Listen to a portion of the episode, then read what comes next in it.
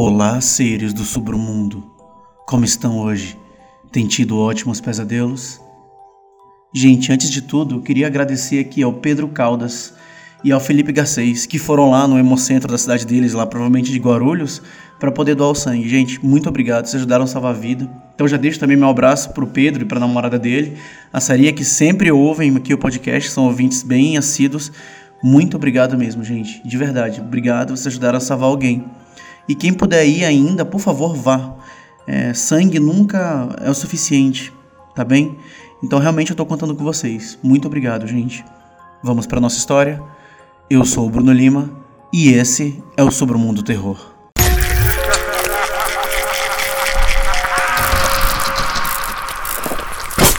Sobre o Mundo Terror.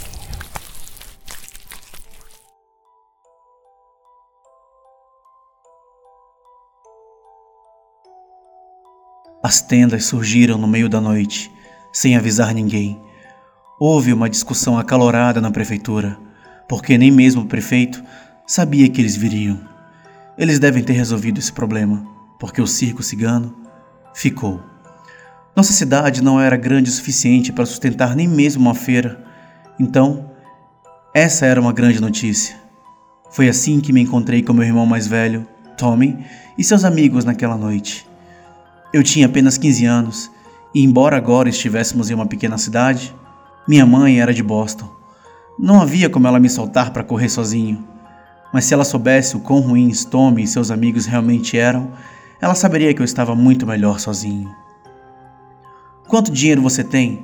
Frank me perguntou, socando meu ombro. Dos três meninos mais velhos, eu o odiava mais. Ele regularmente me batia, chutava e ridicularizava, enquanto meu próprio irmão ria disso. Ele tinha o dobro do meu tamanho. Eu era um nanico naquela época, mas sonhei com o dia que eu poderia enfrentá-lo, enfrentar todos eles.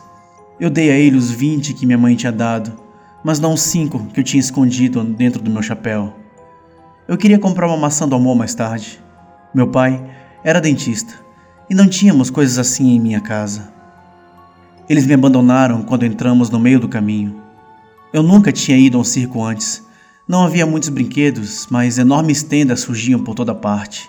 Markers nos disse para irmos em uma. Vamos todos ver os magníficos selvagens ou as horríveis aberrações da natureza. Eu ri disso. Eu andava com as aberrações da natureza que eram os meus amigos. Mesmo assim, queria ver um leão. Eles pareciam tão majestosos na televisão. Relutantemente, eu separei dois dólares e entrei. A barraca cheirava a serragem, suor e esterco, mas por dentro estavam as criaturas mais fantásticas que eu já tinha visto. Peguei um amendoim do chão e alimentei um elefante. Depois, me sentei em um banco para esperar o show. Os leões eram minha parte favorita. Eu sabia que eles eram grandes, mas nunca esperei nada tão grande. Prendi a respiração quando o domador de leões enfiou a cabeça na boca de uma criatura.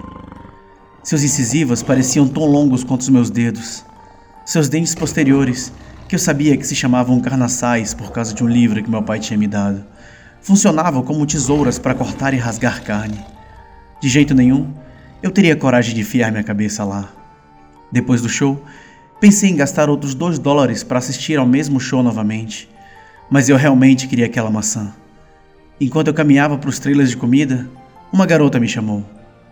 Leio sua sorte por um real. A visão dela me tirou o fôlego. Pelo resto da minha vida, eu sonharia com o rosto dela. Eu gostaria que ela pudesse ter visto sua própria sorte em vez da minha aquela noite. Ela não merecia o que aconteceu com ela. Eu a encarei paralisado.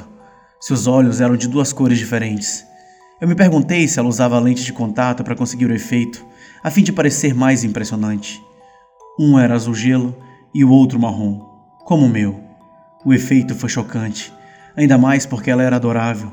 Cabelo preto, comprido, lábios carnudos, vestida como um gênio de um programa de TV, com sua barriga lisa e bronzeada à mostra. Os hormônios superaram a fome e eu a deixei me levar para sua tenda. Ela pegou a palma da minha mão e estendeu na frente dela. Ela falou um pouco, dando-me previsões vagas. Então ela me olhou longamente e disse: Você precisa se defender. Não deixe que os outros controlem seu destino. Sempre me perguntei sobre isso depois. Se ela realmente viu isso, foi um bom conselho, e eu gostaria de ter ouvido isso. Ela me acompanhou depois da minha leitura com a mão enfiada no meu braço. Bom, o que temos aqui? Frank explodiu. O macaquinho tem uma namorada? Sua mão apertou meu braço e então ela sorriu. Eu estou fazendo uma pausa. Frank segurou seu braço enquanto ela tentava passar a mão e Tommy e seu amigo James a bloquearam. Eu queria dizer a eles para deixá-la em paz, mas minha voz era uma rã presa na minha garganta.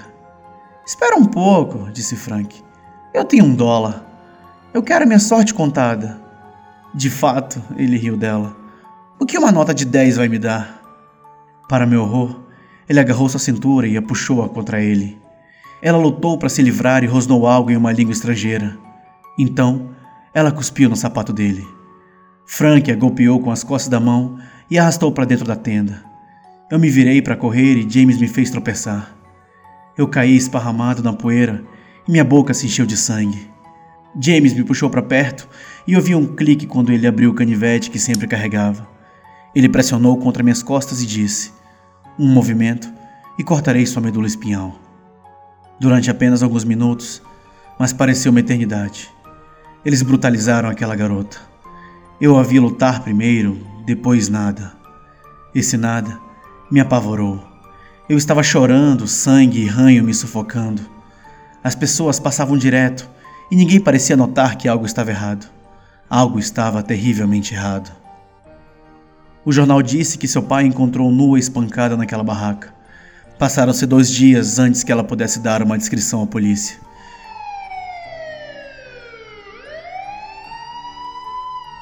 Fiquei aliviado quando a polícia parou na frente da nossa casa. Não diga uma palavra, Tommy sibilou. Ou eu juro pela minha vida, vou acabar com você. Eu gostaria de poder dizer que falei, contei tudo para a polícia, mas eu não disse. Achei que a descrição dela bastasse e o DNA que tinha ficado.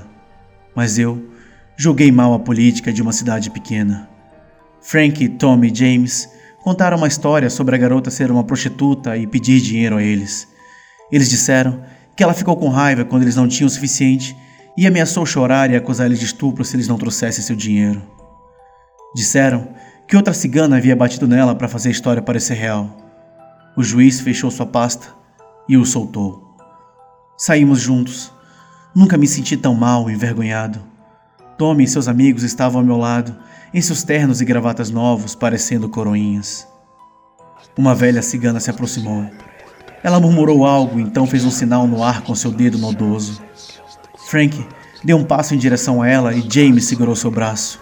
A menina soluçou contra o pai, seu belo rosto ainda inchado e descolorido. Ela sussurrou algo para a velha e apontou para mim. Os olhos da velha se estreitaram e ela fez outro sinal. Já chega! Disse meu pai e nos levou embora. O circo desapareceu e em uma semana meu irmão e seus amigos estavam todos mortos. Tommy teve sua mão presa na lixeira do restaurante em que trabalhava depois da escola. Enquanto pressionava seu braço, eles pensaram que a dor o estava deixando delirante porque ele gritava por causa dos dentes do leão que o mordiam. Ele sangrou até a morte antes que a ambulância chegasse. James caiu de uma escada enquanto ajudava seu pai a consertar o telhado. A queda cortou sua medula espinhal. Frank morreu de maneira horrível. Ele bateu num poste de esquina uma noite e seu carro pegou fogo. As equipes de resgate disseram que nunca esqueceriam seus gritos. Acho que ele ainda está gritando e queimando para o lugar que foi. Sonhei com a velha todas as noites. Ela dizia: Seu crime é o silêncio. Você ficou quieto e deixou o mal reinar. Assim, selou seu destino. Uma manhã, minha língua estava estranha. Quando olhei no espelho, parecia que um pedaço de casca de árvore estava preso a ele. Mamãe ainda estava em seu quarto, então não a incomodei. De alguma forma eu sabia que era minha hora. Fui para a floresta atrás da nossa casa. Meus passos ficavam mais pesados enquanto eu caminhava, e eu mal conseguia arrastar meus pés por entre as folhas. Quando olhei para baixo, minhas pernas não pareciam mais humanas. Elas estavam se formando em um tronco de árvore. As raízes se enrolaram dos meus dedos dos pés e cravaram no chão. Eu levantei minha mão para sentir minha língua e meu braço congelou lá. Vi minhas pernas se conectando, cobrindo o que ainda era humano. Sem surpresa, vi a garota saindo da floresta. Eu sei que não foi sua culpa, disse ela. Implorei misericórdia, minha baba. Ela disse que você deve aprender uma lição. Você será uma árvore até crescer e amadurecer o suficiente para dar frutos. Quando a primeira maçã cair de sua árvore, você será humano novamente. Espero que você sempre defenda a si mesmo e aos outros depois disso. Demorou três anos, mas até hoje eu ainda sou grato por essa lição. Gostaram da história Seres do Submundo?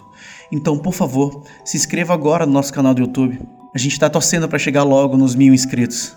E, se possível também, ajude a fazer o podcast crescer se tornando um patrão no PicPay, Catarse ou Patreon. Lembrando que quem se torna patrão tem acesso exclusivo ao grupo dos patrões, com várias notícias antecipadas e curiosidades dos bastidores.